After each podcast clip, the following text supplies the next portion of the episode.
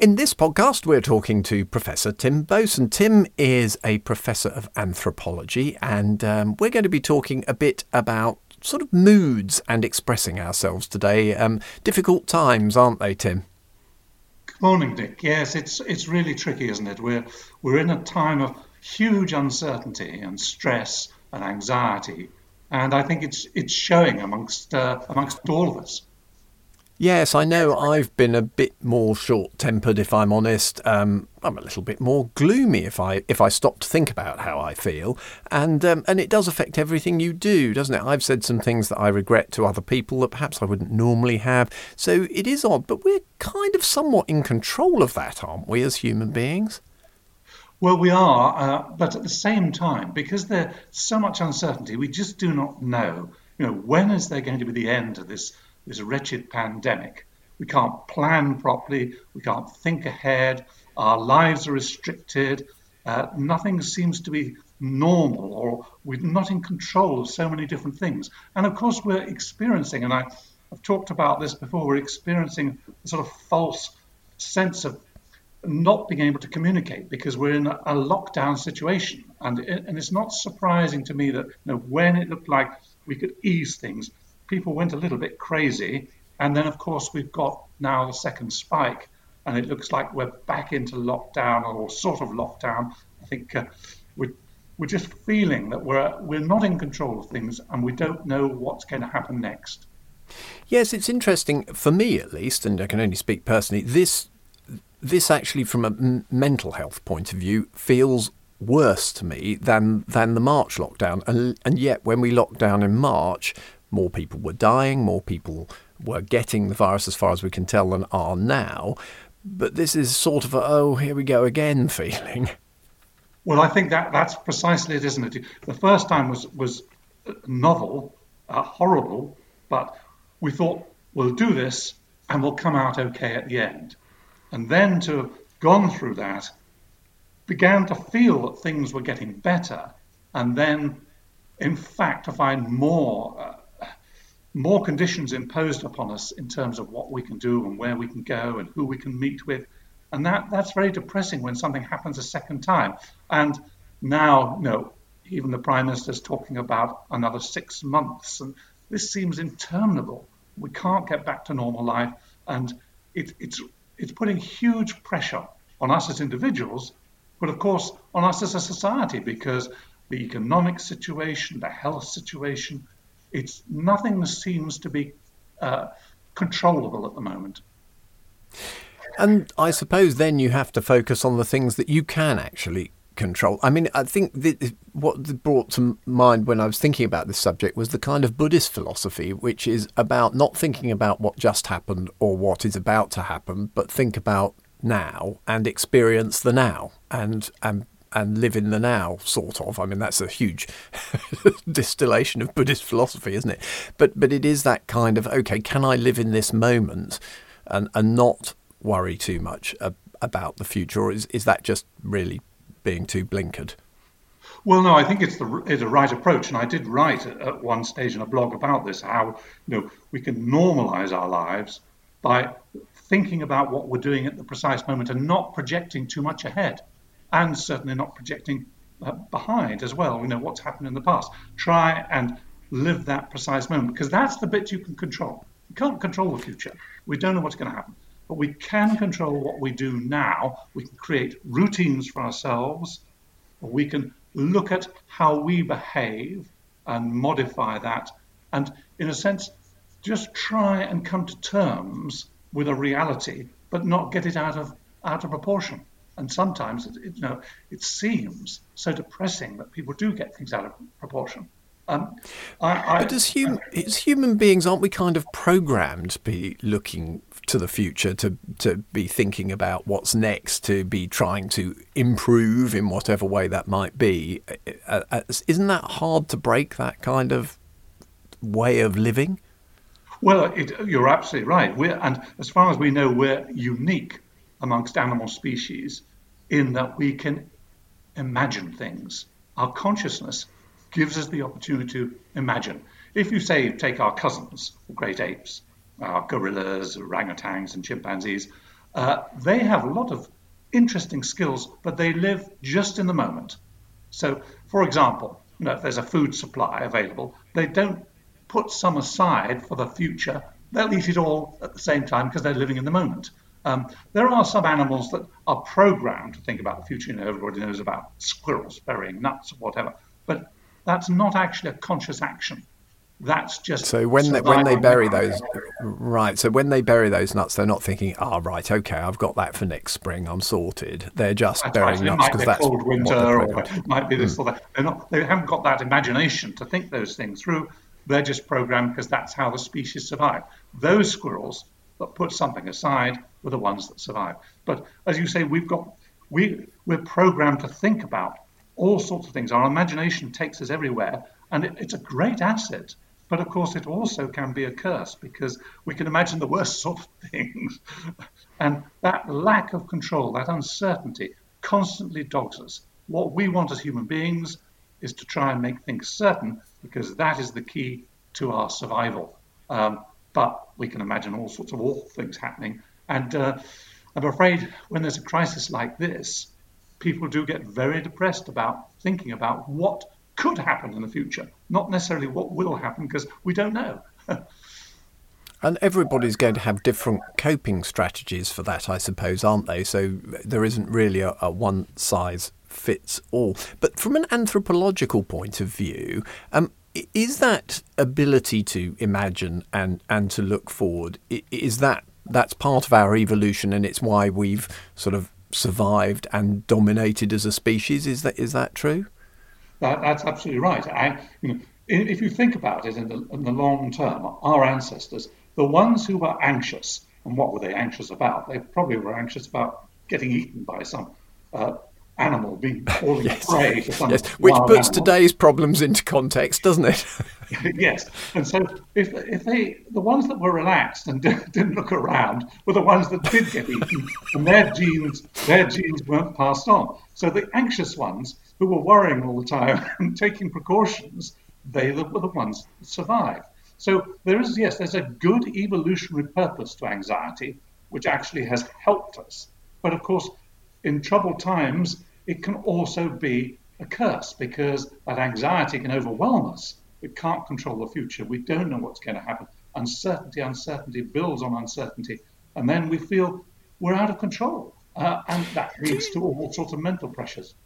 Yeah. Do you think ego has a role to play here in the sense that um, we we think that um, we can influence the future more than we actually can, and therefore we are willing to get worried about it because we think there's something we can do about it when sometimes perhaps there isn't.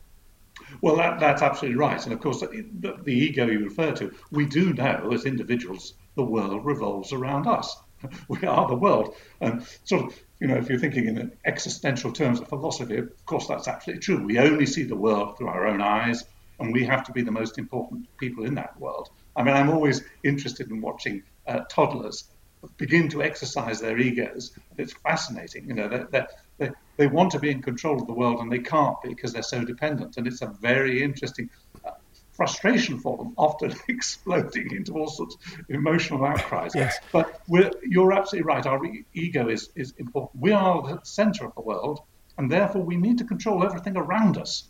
And if we lose control of something, and that may be personal relations, it may be circumstances beyond uh, the, the, the, human relations. But whatever it is, that is very upsetting because we've no, we're no longer in control. We don't know what will happen to us. Now that leads on to an interesting point. So you know the toddler who can't get to their toys but wants to be able to, or, or whatever, and having a bit of a meltdown. What what role do our emotions then, in a in a kind of evolution sense, what role do our emotions and, and our expression of them play?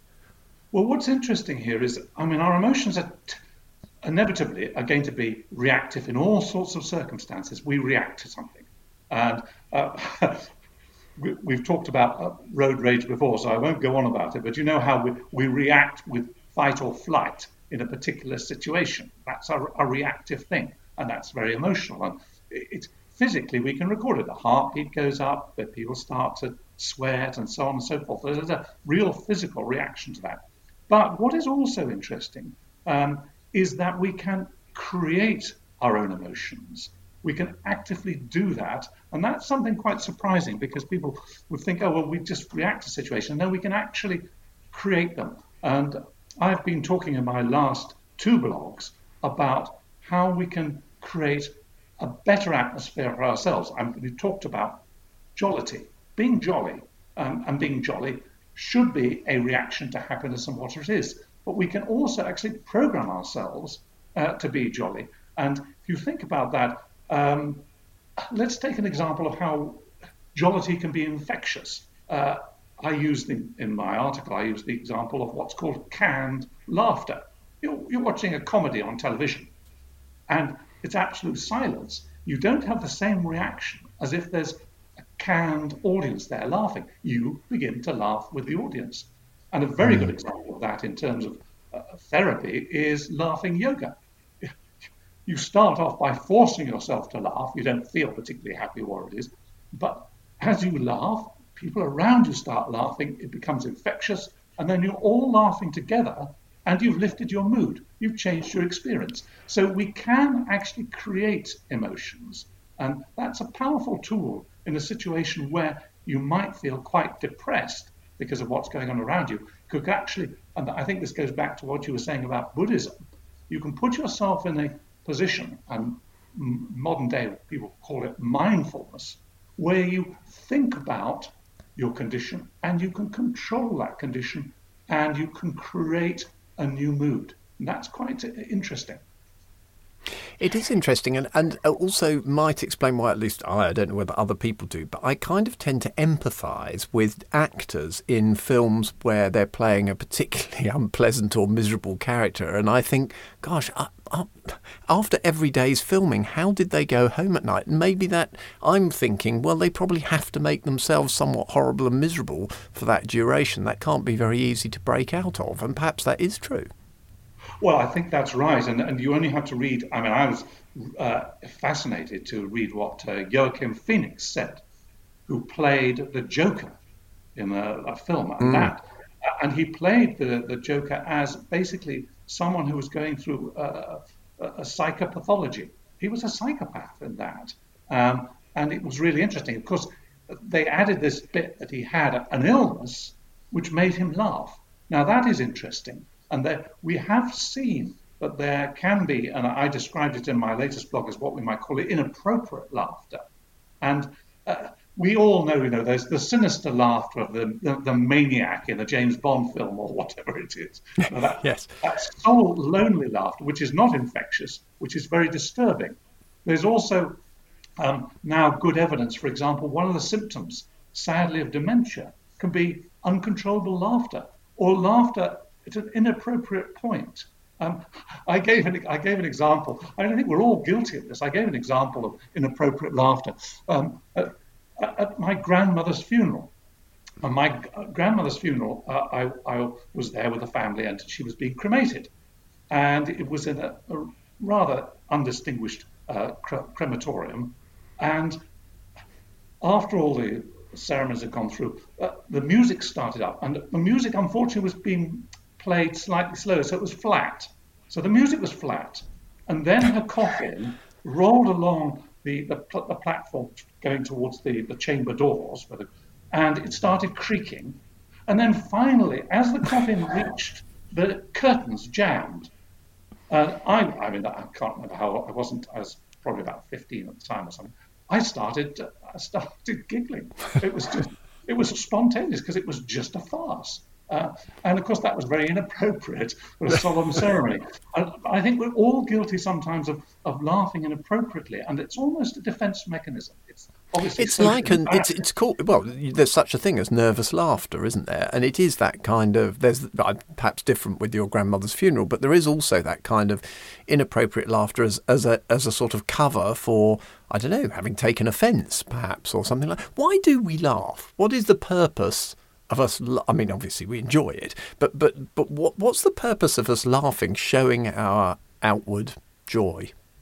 Right well this is this is where we do go back into evolution because um, the other great apes can smile and laugh too. So it's our ancestors some some time ago learnt this process. And what we think it is, is essentially it's a social activity which, done in the right way, actually suppresses hostility and aggression. If you think about it, the, the, the difference between baring your teeth, which are weapons, remember, aggressive, baring your teeth and snarling, the difference between that and smiling and then into laughter is quite subtle. It's all about facial muscles in the human beings and in our uh, cousins, the great apes. We're lifting our muscles up and turning our lips up, showing our teeth, but in a sense, because of the, the muscles going upwards, it becomes a smile. And that's a social reassurance. So when we meet people um, coming along the street, well, the, the tendency is to be friendly and smile. It's, a, it's an indication of friendliness and alliance and uh, social relationship rather than so, so hostility did it, fear. Did it perhaps start out a bit like a sort of an "I come in peace" sign? I think that's that's right. So you smile, and you you what you're trying to do there is reduce any sense of aggression. You have to think about how competitive uh, natural selection has made us. We're very, you know, all species very competitive. So we're fighting for survival. Uh, you only have to think about, you know, um, birds in a nest and one bird gets thrown out or whatever. Uh, we are animals, very competitive, and it's about survival. So when we meet another animal, uh, and you see this sometimes with dogs, we, we go into their, their competition. We'll be hostile, we're aggressive, we're not sure about them. And so uh, the smile is the other side of that. We're not snarling, we're not aggressive, we're saying we come in peace, we're friendly, let's be nice together. So it's it's mollifying aggression. It's trying to reduce hostility, and so it becomes a very important social weapon. And you know how often we use the smile as a as a signal that we're friendly and uh, we want to have a good social relationship with this person. Hmm, perhaps we should all smile in the street a bit more. I think actually people don't do that as much as they used to. I think there's, I think people, uh, you know, you can go to other countries where more or less everyone you pass, if you're walking or out in the street, will say hello.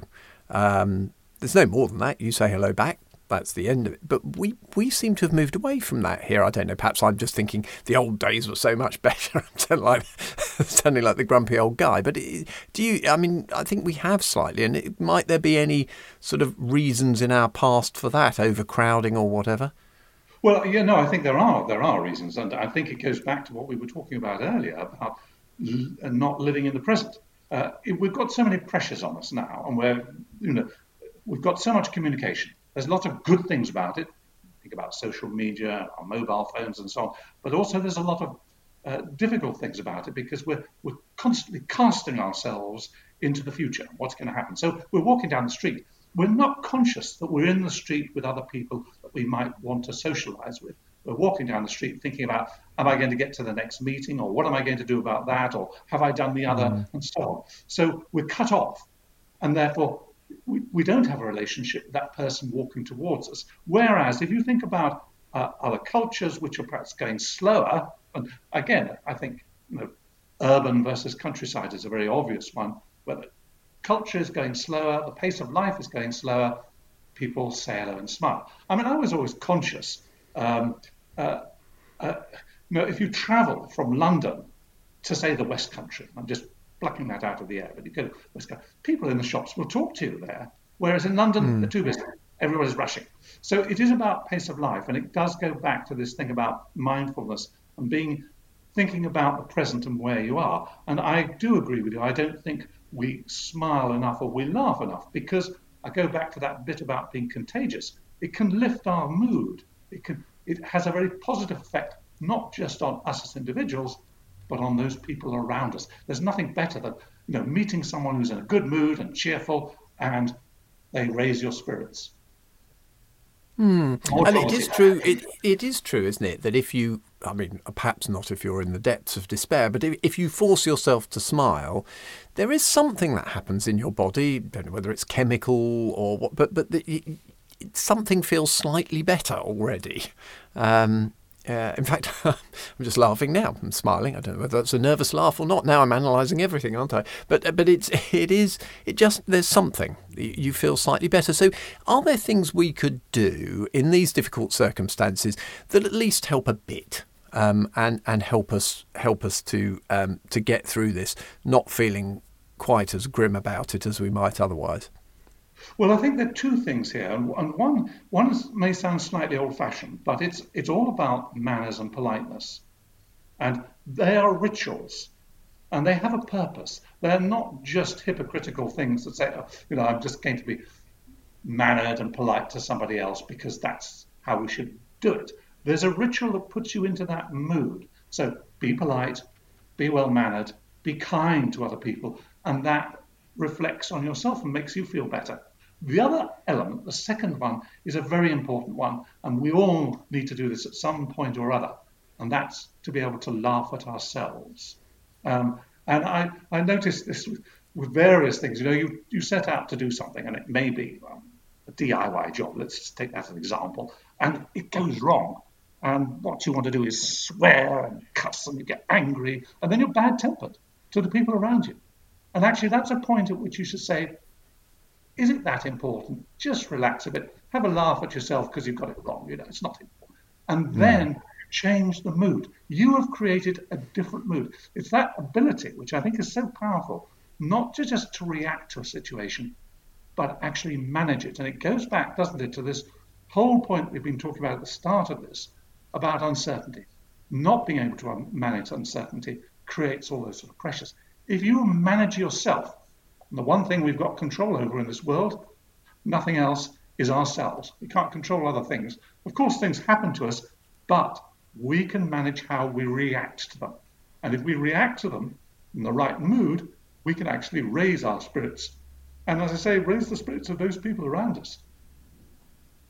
Yes, it's interesting, and if we go back to um, last March, and it, you know, it it was a terrible time for many people, and there's no taking away from that.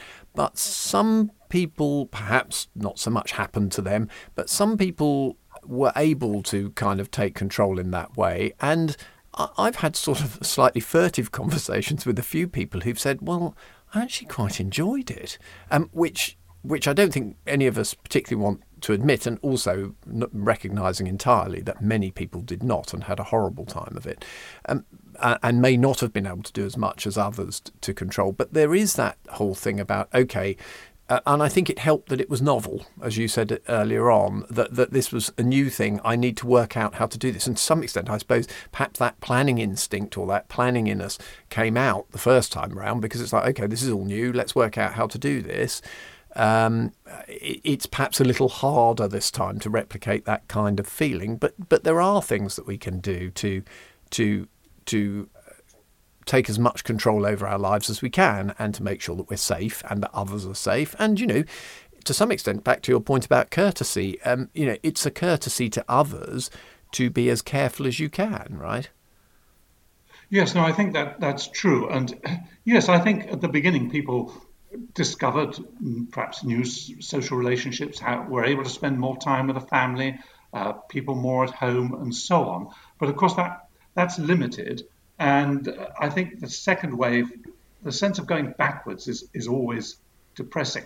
Now, I, know it's easy uh, for people in different circumstances to say, yes, you know, you need to manage your feelings and you need to, in that sense, try and control something. And you might say, someone will say, well, look, the awful thing is not happening to you. mm. you're, you're in a better position. So there's always the things aren't totally comparative in that way. But what I'm interested in is the individual's own health and what they can do to manage those emotions. And as I say, actually create some. Uh, it has been a terrible and awful experience for lots and lots of people, both through the illness and losing their, uh, their jobs and so on and so forth. So it's very tr- tricky, I know, to preach and say, well, look, you can actually manage this. But in the end, it's our own individual health, our own survival as a, as a human being that's important to us. And if we don't take steps to help ourselves, then we're not going to get a lot of help from others around us. And that's, you know, what can you do with a miserable, grumpy person if they won't cheer up? What can you do? Hmm. Okay. Well, and, perhaps you can cheer someone else up by being that little bit more more cheerful. Fascinating uh, to find out a bit more about the reasons for our emotions and why we express them the, the ways that we do, and you know to discuss maybe just some small things that that we can do to uh, change our lives a little bit and, and that of others. Tim, thank you so much for your thoughts on this. Um, it's always fascinating and great to talk about things from an anthropological point of view. Uh, professor Tim Boatswain is a professor of anthropology and uh, joined us on this podcast. Tim, thanks so much. Thank you, Nick. It's been a great pleasure.